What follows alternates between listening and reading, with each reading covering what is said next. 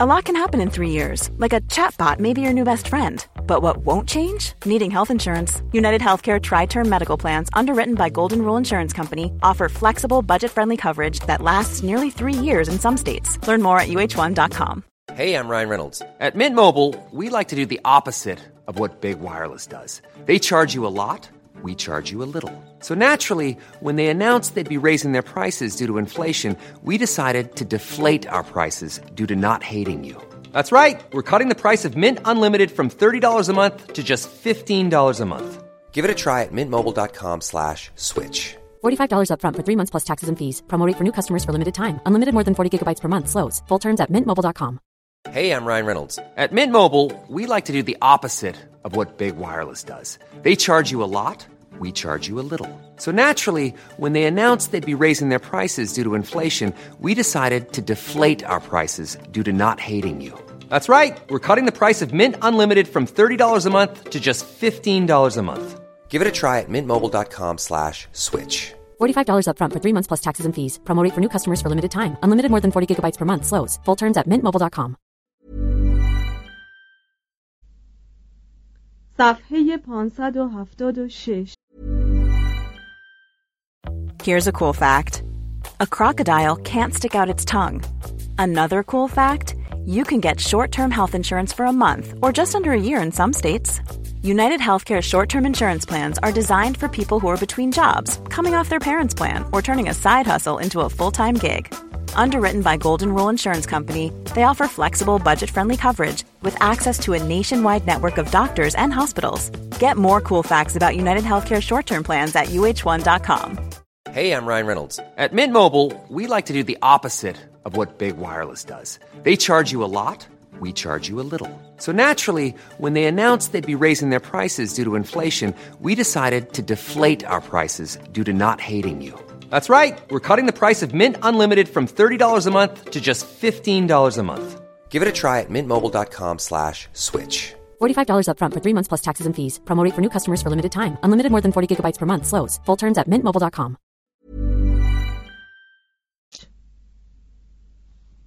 اولگ، ایگور و اولگا آن شاهزاده خانم با کفایت بیوه ایگور و فرزند دلاورش سویاتوسلاو در دوران سلطنت خود 962 تا 972 قلمرو کیف را چنان وسعت بخشیدند که شامل تقریبا تمامی قبایل اسلاو خاوری و شهرهای پولوتسک، سمولنسک، چرنیگوف و راستوف می‌شد.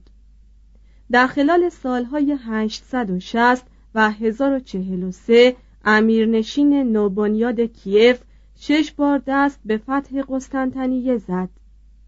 این خود معید قدمت تهاجم روسیه به طرف بوسفور و علاقه شدید آن به حفظ پایگاهی در کنار مدیترانه است. با پذیرفتن دین مسیحی از جانب ولادیمیر 972 تا 1015 پنجمین مهیندوک کیف که اکنون خود را روس مینامید رسما به آین مسیح درآمد. 989 ولادیمیر خواهر امپراتور باسیلیوس دوم را به عقد خود درآورد و از آن پس تا 1917 روسیه از لحاظ دین، الفبا، مسکوکات و هنر ریزخار خان بیزانس بود.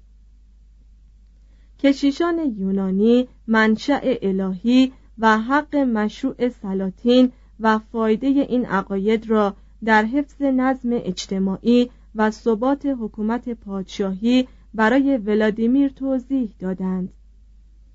در دوران زمامداری فرزند ولادیمیر یاروسلاو 1036 تا 1054 حکومت کیف به اوج اقتدار خیش رسید.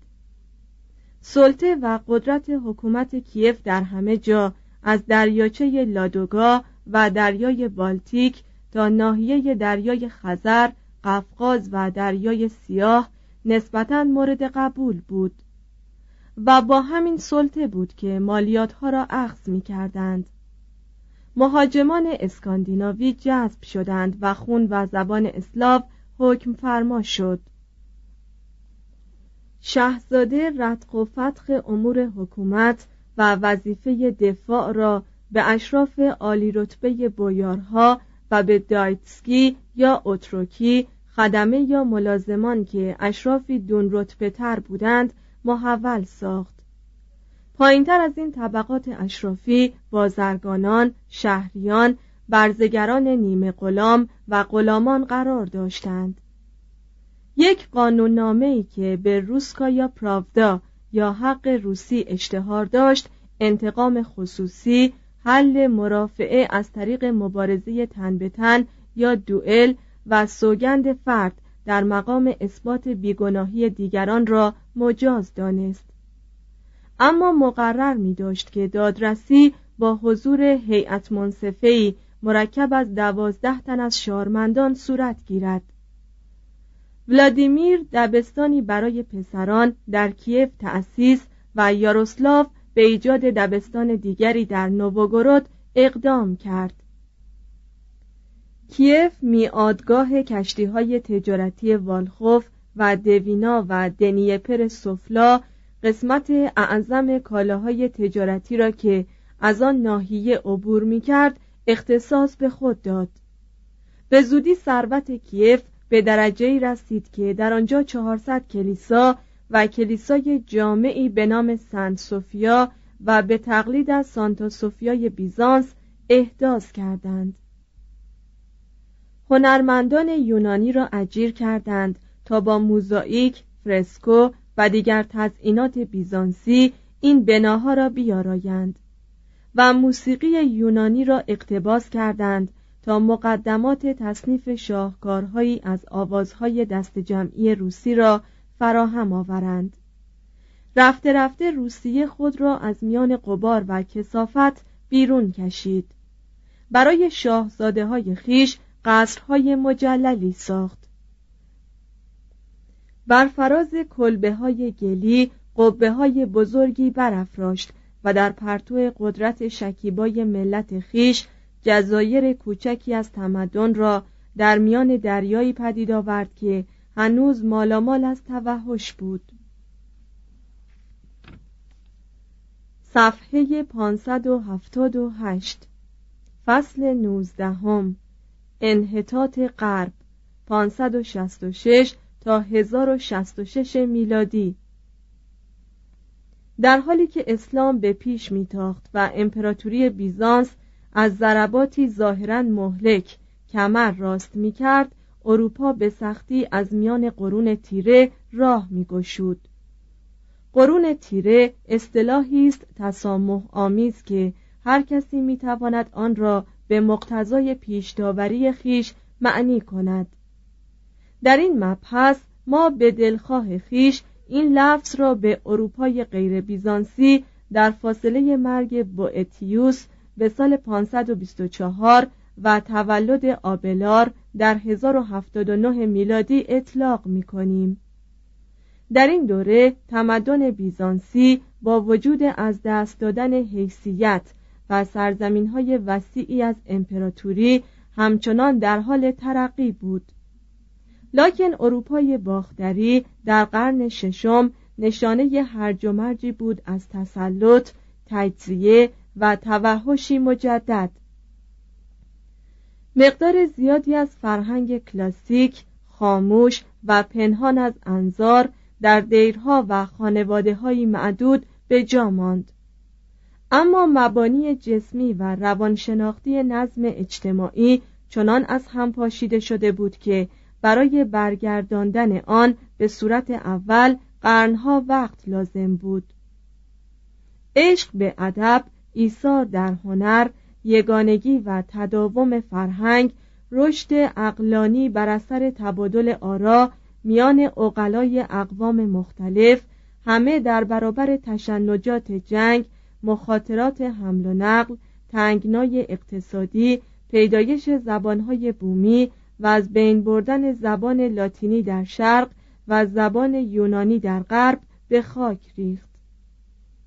در قرون نهم و دهم استیلای مسلمانان بر مدیترانه و تهاجم نورمانها مجارها و ساراسنها بر شهرها و سواحل اروپایی بومی شدن زندگانی و دفاع و بدوی شدن فکر و زبان را تشدید کرد.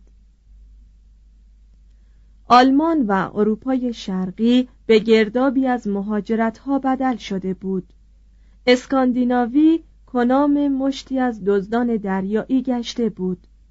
بریتانیا پایمال آنگلها، ساکسونها، جوتها و دینها بود و سرزمین گل لگتکوب فرانک ها، نورمان ها، بورگونیایی ها و گوتها و اسپانیا میان ویزیگوت ها و مورها دو پاره شده بود.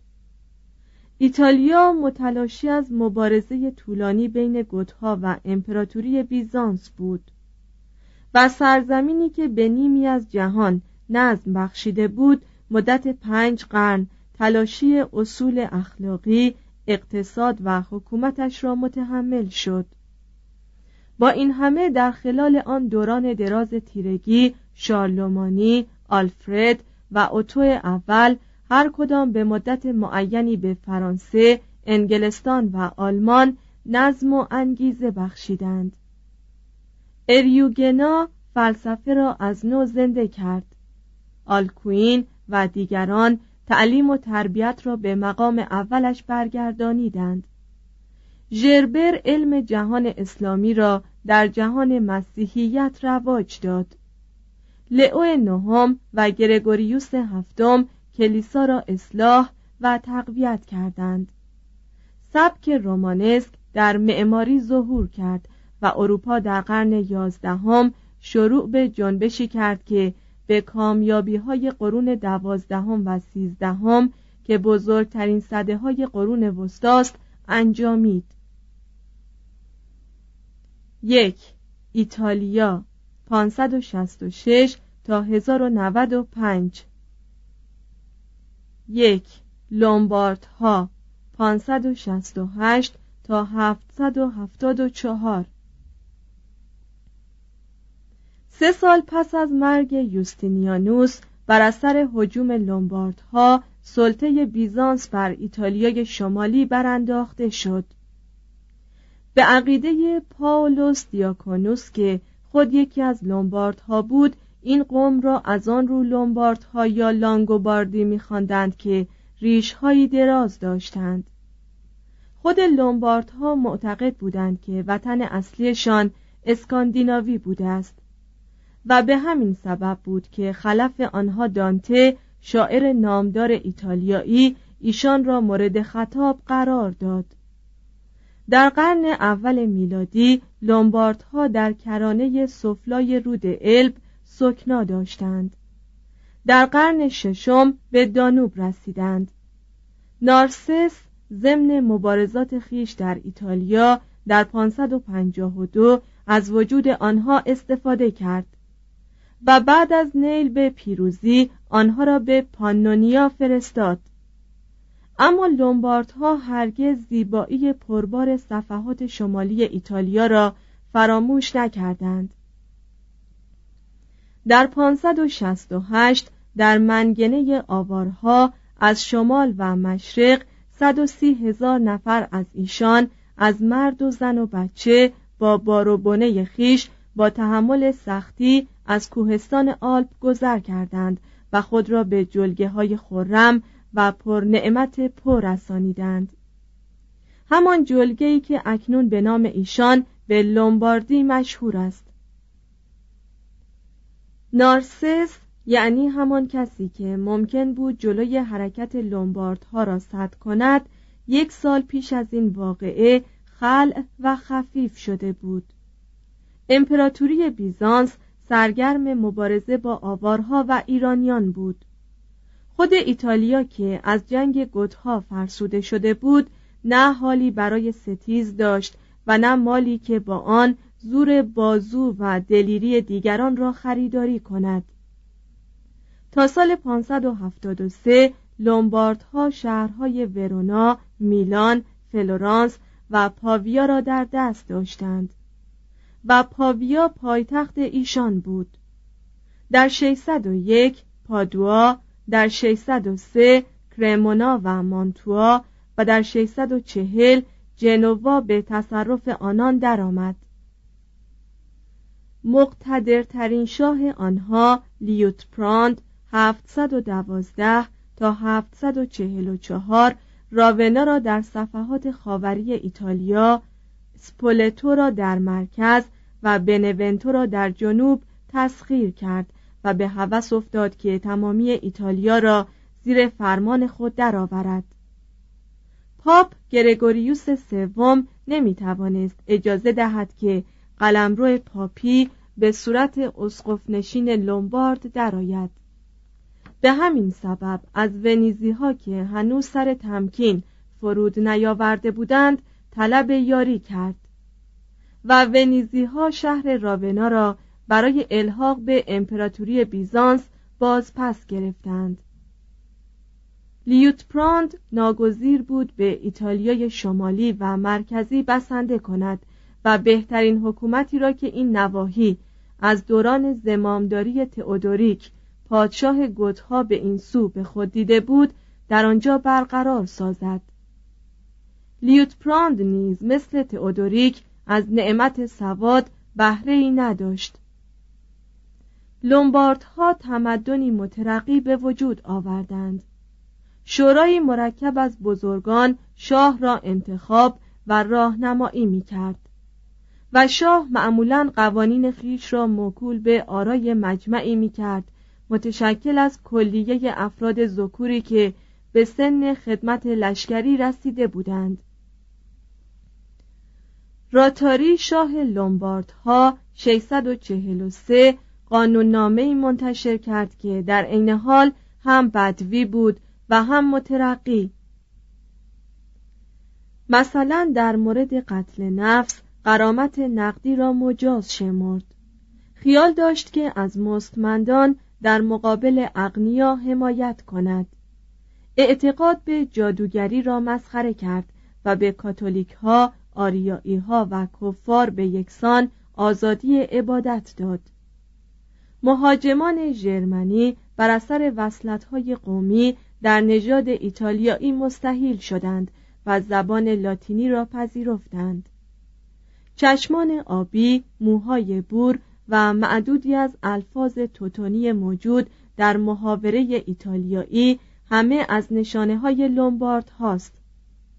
همین که کشورگشایی جای خود را به قانون و آرامش سپرد همان داد و ستدی که طبیعتا در دره پست صورت می گرفت از نوع آغاز گردید. تا پایان عهد لومباردها شهرهای ایتالیای شمالی همه ثروتمند و نیرومند شده برای هنرها و جنگهای اوج قرون وسطایی خیش آماده بودند.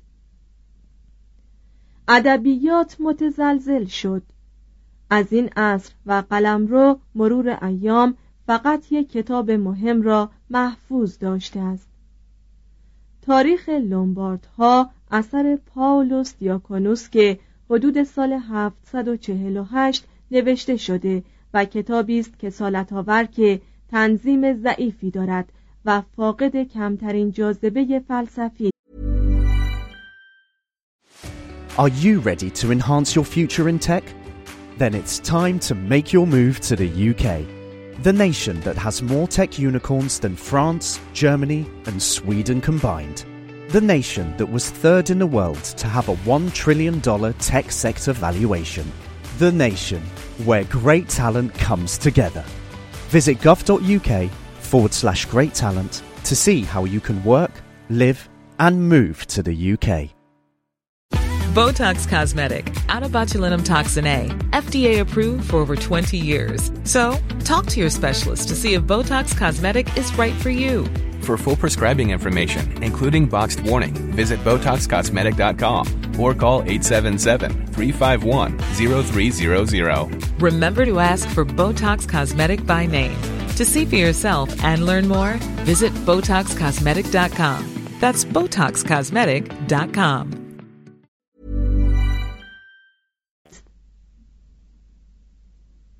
اما لومباردی نام خیش را بر معماری و امور مالی به جا نهاد. تا هنگام حجوم این قوم سنف بنا و معمار پاره ای از مهارت و سازمان روم باستان را حفظ کرده بودند. جماعتی از آنها استادان کومو در اقتباس سبکهای کهنه و نو و به وجود آوردن سبک معماری لومبارد که بعدها مدارج کمال را پیمود و به سبک معماری رومانسک مشهور شد پیش قدم شدند. در عرض یک نسل بعد از فوت لیوتپراند پادشاهی لومباردها با عناد دستگاه پاپی مواجه شد. در 751 شاه لومبارد آیستولف شهر راونا را مسخر ساخت و دست فرماندار بیزانسی را از آنجا کوتاه کرد. از آنجا که دوکاتوس رومانوس یا دوکنشین روم قانونا در قلمرو فرماندار بیزانسی بود آیستولف مدعی شد که خود روم نیز بخشی از اقلیم پهناور اوست. پاپ استفانوس دوم از امپراتور بیزانس قسطنطین پنجم کوپرونیموس تقاضای کمک کرد. امپراتور یونانی نیز نامه ملایمی به آیستولف فرستاد. استفانوس چون حال چنین دید دست به کاری زد که عواقبی بی پایان داشت. به این معنی که به پپن کوتاه شاه فرانک ها پناه آورد. پپن که از رایحه امپراتوری مست شده بود با سپاهی عظیم از آلپ گذر کرد. لشکریان آیستولف را در هم شکست. لومباردی را تویول فرانک ها کرد و تمامی ایتالیای مرکزی را در اختیار دستگاه پاپی گذاشت. از این پس پاپ ها همچنان امپراتوری روم شرقی را ظاهرا سرور سروران خیش می دانستند. اما اکنون دیگر اقتدار بیزانس در ایتالیای شمالی به پایان رسیده بود. دزیدریوس سلطان دست نشانده لومبارد کوشید که استقلال و فتوحات لومباردی را به صورت اولش برگرداند. اما پاپ هادریانوس اول به شارلومانی شاه جدید فرانک ها متوسل شد. شارلومانی نیز به پاویا لشکر کشید. دزیدریوس را به صومعه ای فرستاد. به شاه نشین بودن لومبارد خاتمه داد و آن را یکی از ایالات قلمرو فرانک ها کرد. 774 دو. نورمان ها در ایتالیا. 1036 تا 1085 اینک ایتالیا مدت هزار سال دچار گسیختگی و سلطه بیگانگانی بود که خود با هم سر ستیز داشتند. و ما از شرح این وقایع خودداری می کنیم در 1036 نورمان ها هجوم بر ایتالیای جنوبی را که تا آن زمان در قلمرو امپراتوری بیزانس بود آغاز کردند.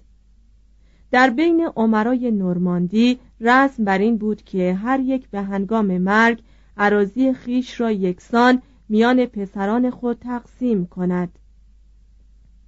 همچنان که هنوز در فرانسه از این سنت پیروی می شود اما در فرانسه این قاعده منتج به خانواده های کوچک می گردد در حالی که در نورماندی قرون وسطا منجر به املاک کوچکی می‌شد. برخی از های سرزنده که هیچ تمایلی به مسکنت قرین آرامش نداشتند و میل به ماجراجویی و قارت به طور ارسی از دوران دلاوری وایکینگ ها در عروقشان جوش می‌زد به خدمت دوک های رقیب ایتالیای جنوبی درآمدند و شجاعانه بر یا علیه بنونتو سالرنو ناپل و کاپوا جنگیدند و به پاداش این دلاوری ها شهر آورسا به آنها واگذار شد. چون این خبر به گوش سایر جوانان نورمان رسید که در آن سرزمین می‌توان با یکی دو ضربه شمشیر مالک زمینی شد از نورماندی به قصد ایتالیا حرکت کردند. به زودی عده نورمان ها در ایتالیا چنان زیاد شد که قادر بودند به سود خودشان دست به جنگ بزنند. و تا 1053 دلاورترین آنها موسوم به گیسکار یعنی خردمند یا هیلگر یک مملکت سلطنتی نورمان در ایتالیای جنوبی به وجود آورده بود. روبر گیسکار به پهلوانان اساتیری بیشتر شباهت داشت. بلند قامتتر از سپاهیانش بود. اراده و ضربشستی قوی داشت. چهره زیبا گیسوان و ریشش بور بود.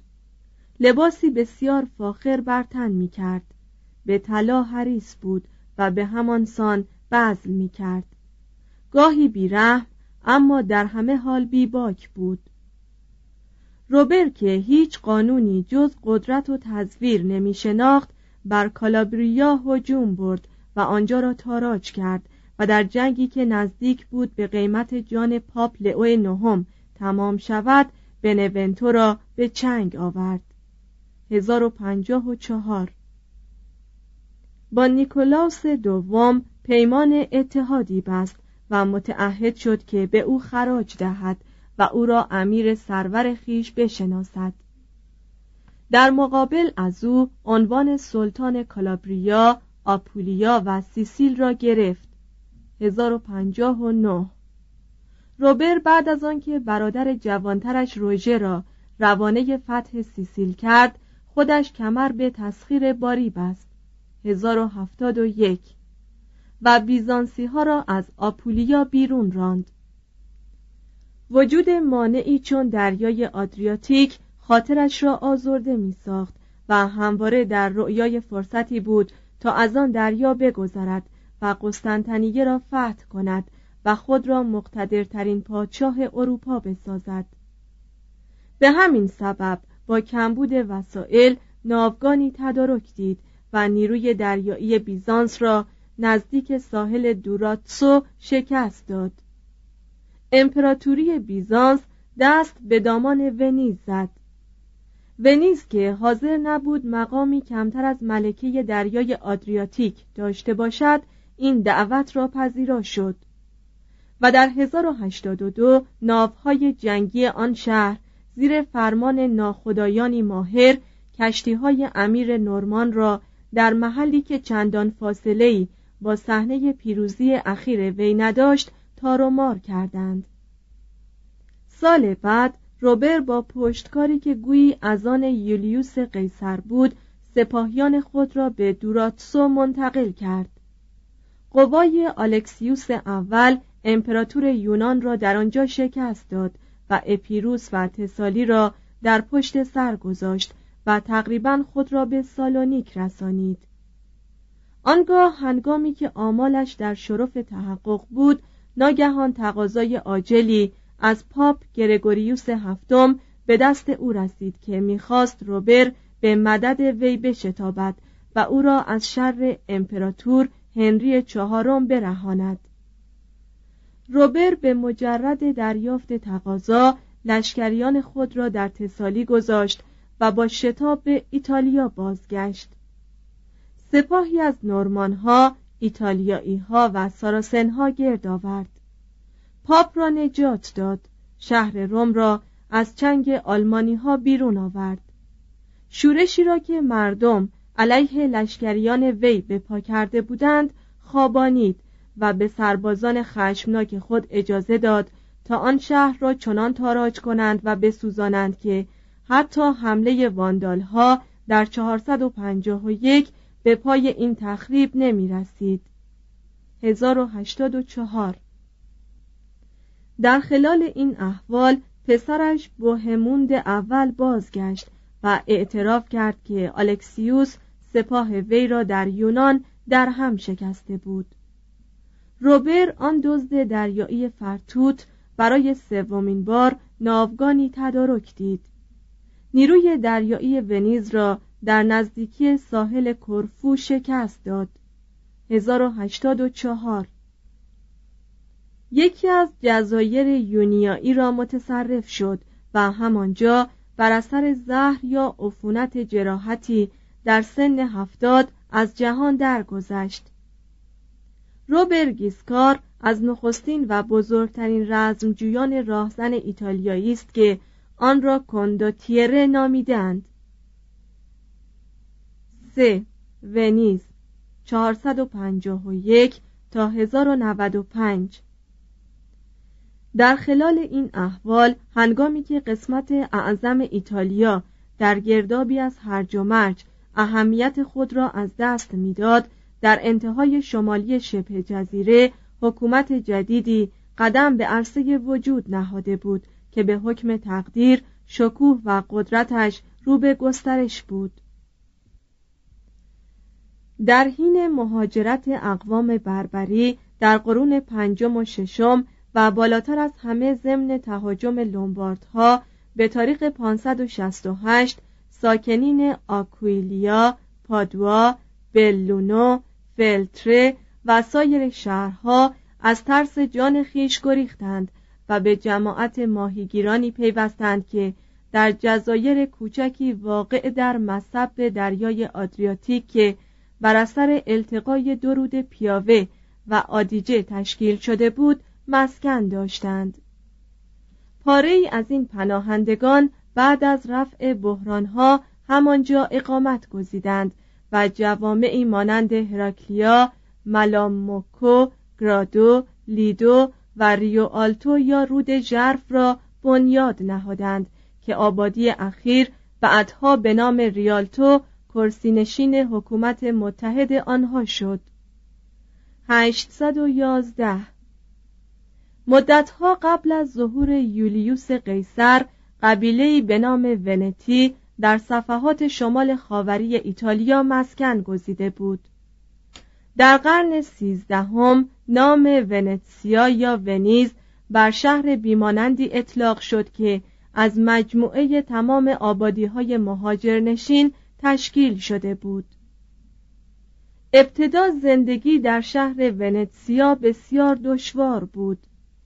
فراهم کردن آب آشامیدنی مشکل و مانند شراب گران بود.